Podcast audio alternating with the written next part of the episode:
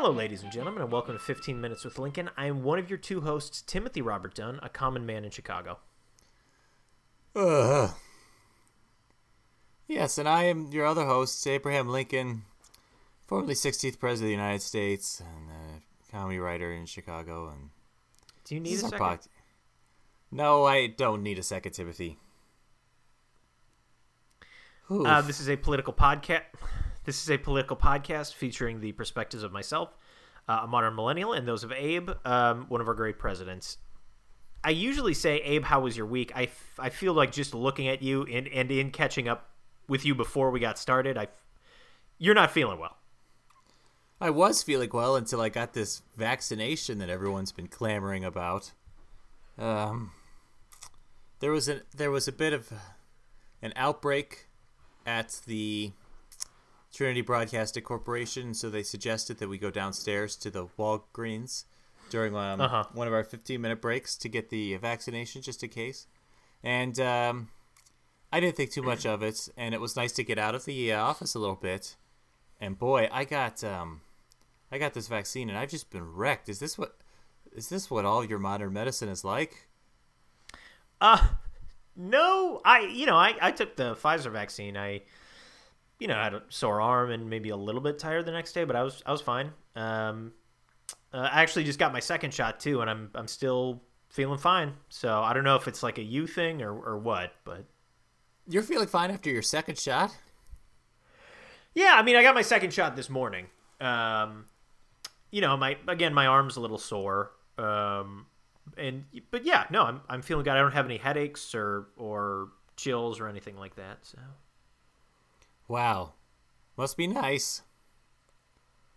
I Were, were I got- the um were the COVID protocols not very tight at the old Huckabee show? That that you uh, and just to catch up new listeners, Abe is a comedy writer for the Huckabee show. I don't necessarily agree with the political opinions he's picked up while writing for that show, but that's a whole separate issue. Um, I take it that you know wasn't it in what I've seen from the videos, it's not you don't see a lot of masks on the show. well, some of our our um, you know ventriloquists will wear like you know have like puppets, and some of our other acts will wear masks, but none of these no none of these uh, health promoting masks. Uh, what? Uh, yeah, I thought that when we first started, you know, Timothy, when I started writing there, I thought that they were actually doing a very good job of following the public health guidelines because when I look into the audience, there was lots of social distancing going on between the audience members and i said something to our line producer saying like oh that's good. It seems like we're still able to follow the cdc guidelines and they said what are you talking about? And i said oh because there's all these empty seats in the audience. And they said those aren't because of the cdc guidelines. So i guess we weren't following them but nonetheless uh, we gotta bring You you were social distancing in in a way, yeah. Yeah. So, um, yeah, so there was a bit of an outbreak at the show and uh, a lot of cases. So people thought, oh, we might as well get vaccinated because, uh, uh, truth be told, we don't have um, sick days as writers and we don't really are not allowed to take time off. If you take a day off, then um, No, I think I just to, just to clarify, writers can take days off. Writer, you know, late night writers do have sick days. You don't because you work for Governor Mike Huckabee. Yeah, I mean those ones who have their unions, which is something I'm trying to get started, uh, a union for us because Right. The op- the idea was like, um, you know, if you ask for a day off, then you might as well be looking for another job. That's something that the Huck always says. He talks a lot about how he should his not be saying that to you. well, he says his pappy worked in a coal mine and never took a day off in his life. He worked from the time he was eight years old to 95 years old and dug coal, and uh, we should all be so lucky that we have these like beep bop boop bop phones, and life was better back then.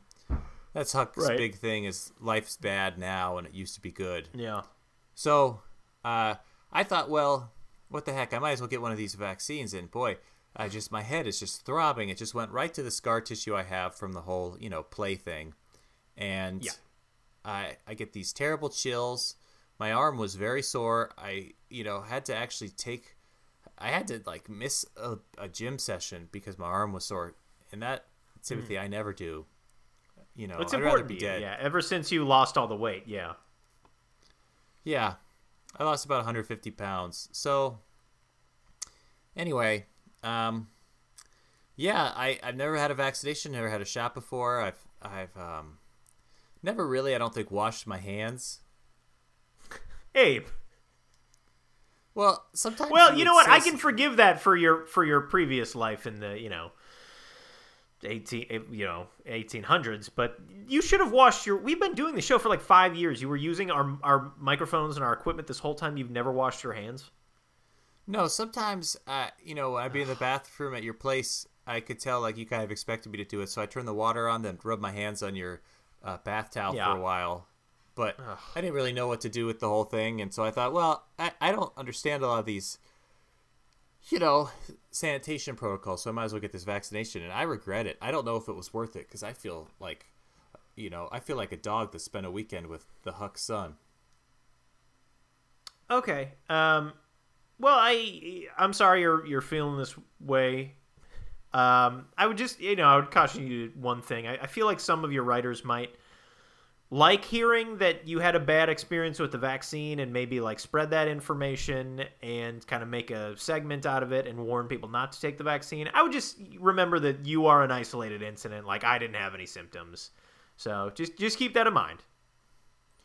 Well, obviously, writers aren't allowed to be on camera or to be featured on the Huck Show because that violates On one Huck, of the yeah. rules of comedy. Yeah, one of Huck's rules of comedy. Yes. So, but nonetheless, we are going to do a piece about how you shouldn't be shamed. You're not. Get, there's no vaccine shamers aren't going to have any sway in this day and age.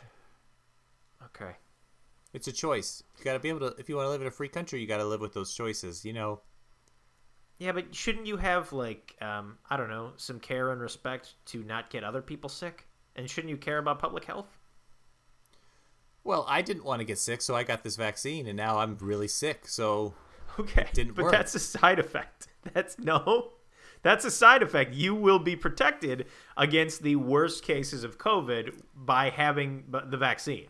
What side effects? That's as if I have a main effect. My main effect right now is that my head hurts, my stomach hurts, my arm hurts. I get these chills. I have very little Yeah. energy. I think those are my main effects. I don't think I have any effects on the side. Well, let's check in next week. I'm sure this will, you know, this will pass. You'll get through it. Um, it's it's just it's not a permanent thing. So I think ultimately the pain you're feeling now will be worth it for being vaccinated against this terrible pandemic. Thank you, Timothy. I appreciate that reassurance coming from someone who's had no effects whatsoever from this vaccinations. All right, you know what? Fine. I'm I'm sorry you're going through this. While we were talking about Huck, we should. I do want to give you your plug. This was a big week for you. I do want to say this week on Huckabee you had uh, President Donald Trump, um, Greg Gleason, and Alveda King, Ginger Howard, and uh, the Hall sisters singing their hit songs "Original" and "Up." So, um, I mean, you had you had Trump on. You had you had Donald Trump on. And uh, a- I, I noticed that when I noticed that when Huck interviewed him, he brought up the idea that the election was illegitimate and that he actually won in a landslide. And Huck didn't seem to like press him on that or really go after him with that. Well, that's because again, Huck has this kind of um, you know hospitality towards his guests, and he wants them to feel comfortable and have a good time, and he wants them to come back. Especially someone like former presidents, you know, he's very accommodating to Okay. to him, and moreover, you know, um, it's as I said before, it's so hard to get guests for a show that you do every week. It's so hard. So we want to make sure that we have a good reputation for treating people well. It just feels like Fallon and Kimmel, they all seem to get guests every week, you know? Like Uh, yeah, I can't really. Sp- I don't pay attention to the other shows. I'm kind of busy just making our show so great. What was awesome I is mean that the- Gutfeld Gutfeld seem Gutfeld seems to get guests and I, I I assume I haven't watched it lately, but you know, Gutfeld has a panel. It's not the same as guests. It's a different thing. Those people are, those people are probably paid by the network to come on. They're trying to all still get hearing. Gut still hearing a lot of buzz about Gutfeld though. You, You know, know- every time I hear about conservative comedy, it's like Gutfeld, Gutfeld, Gutfeld. Well, Gutfeld, uh, Huck ran so Gutfeld could walk, basically. So, and we know we're living in his head, gut rent free. It's going to be hard for him to follow uh, uh, in our our shadows. So, I mean, did he have the, did he have the. Ginger sisters on his show? No. Did the Ginger sisters sing both their Ginger Howard and the Hall sisters, the Hall sisters. Well, yeah. I Ginger think Ha- I think they're called the Hall sisters. Okay, well, did he have the Hall sisters? No, he didn't. He had a panel of people No, I- who were I talking yeah. about something the, the the James Braun tweeted out. Yeah. Anyone could do It's that. It's kind of like what. Okay, it's kind of like when um, you know, uh, uh, you know, the Daily Show started with uh, Jon Stewart, and he was winning all the Emmys for a while, but now it's all um, this week tonight. You know, he's he, that guy's just. Uh, why am I blanking on his name? The British guy. The British guy is just getting all the Emmys and the awards, and he's just crushing everybody else. He's he's kind of like Gutfeld, you know. Well, we all know that those awards have a well documented liberal bias, and they're just looking for whoever makes them feel good. Whereas our show makes people feel good, but like in a good way. Also, uh, hate to correct you, but I know my comedy, and Jon Stewart was not the original host of The Daily Show. No, uh, you, you got me there. I apologize. Uh, but he was kind. He was the Daily Show guy. I didn't know you were a big Five Questions fan, though. I apologize. Uh, yeah, I watch a lot of old Late Late Show with Craig Kilborn, and he had the Quizbo five questions. Yeah. Hey Timothy, look, I don't have a lot of time left on the on this podcast because I have to get back to work. We have um another rehearsal. Of course, tonight. you're on your break right now, and and I can actually see, um, what looks like kind of hired goons or something like that. They keep like pointing at their watches, and like you keep turning back to them. Um, but I appreciate for you FaceTiming for these these moments. Those are uh, Huckabee's daughters. Anyway, um, I meant to mention this. And they just and they they just they just open carry like that. yeah, they do. I mean, the, um, they said they have um, uh, permits for dog season. Okay. Oh, no. Abe, what did you want to discuss? A month ago, I wanted to discuss something very important, but of course, you needed to sidetrack us with whatever, uh, you know, loony leftist agenda you thought you could press down our listeners' throats. And Okay. look, the Abraham Lincoln Presidential Museum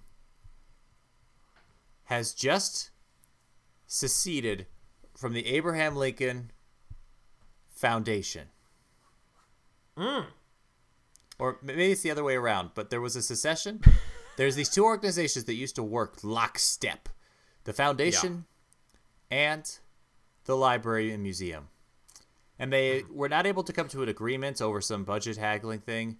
And they sent out a few emails and they have said that it's basically was the other foundation's fa- fault that they tried everything they could in good faith efforts, but ultimately they weren't able to stay together. And then they both, you know, in their efforts to get ahead of the narrative, sending out an email, ended their announcements with "A house divided against itself cannot stand."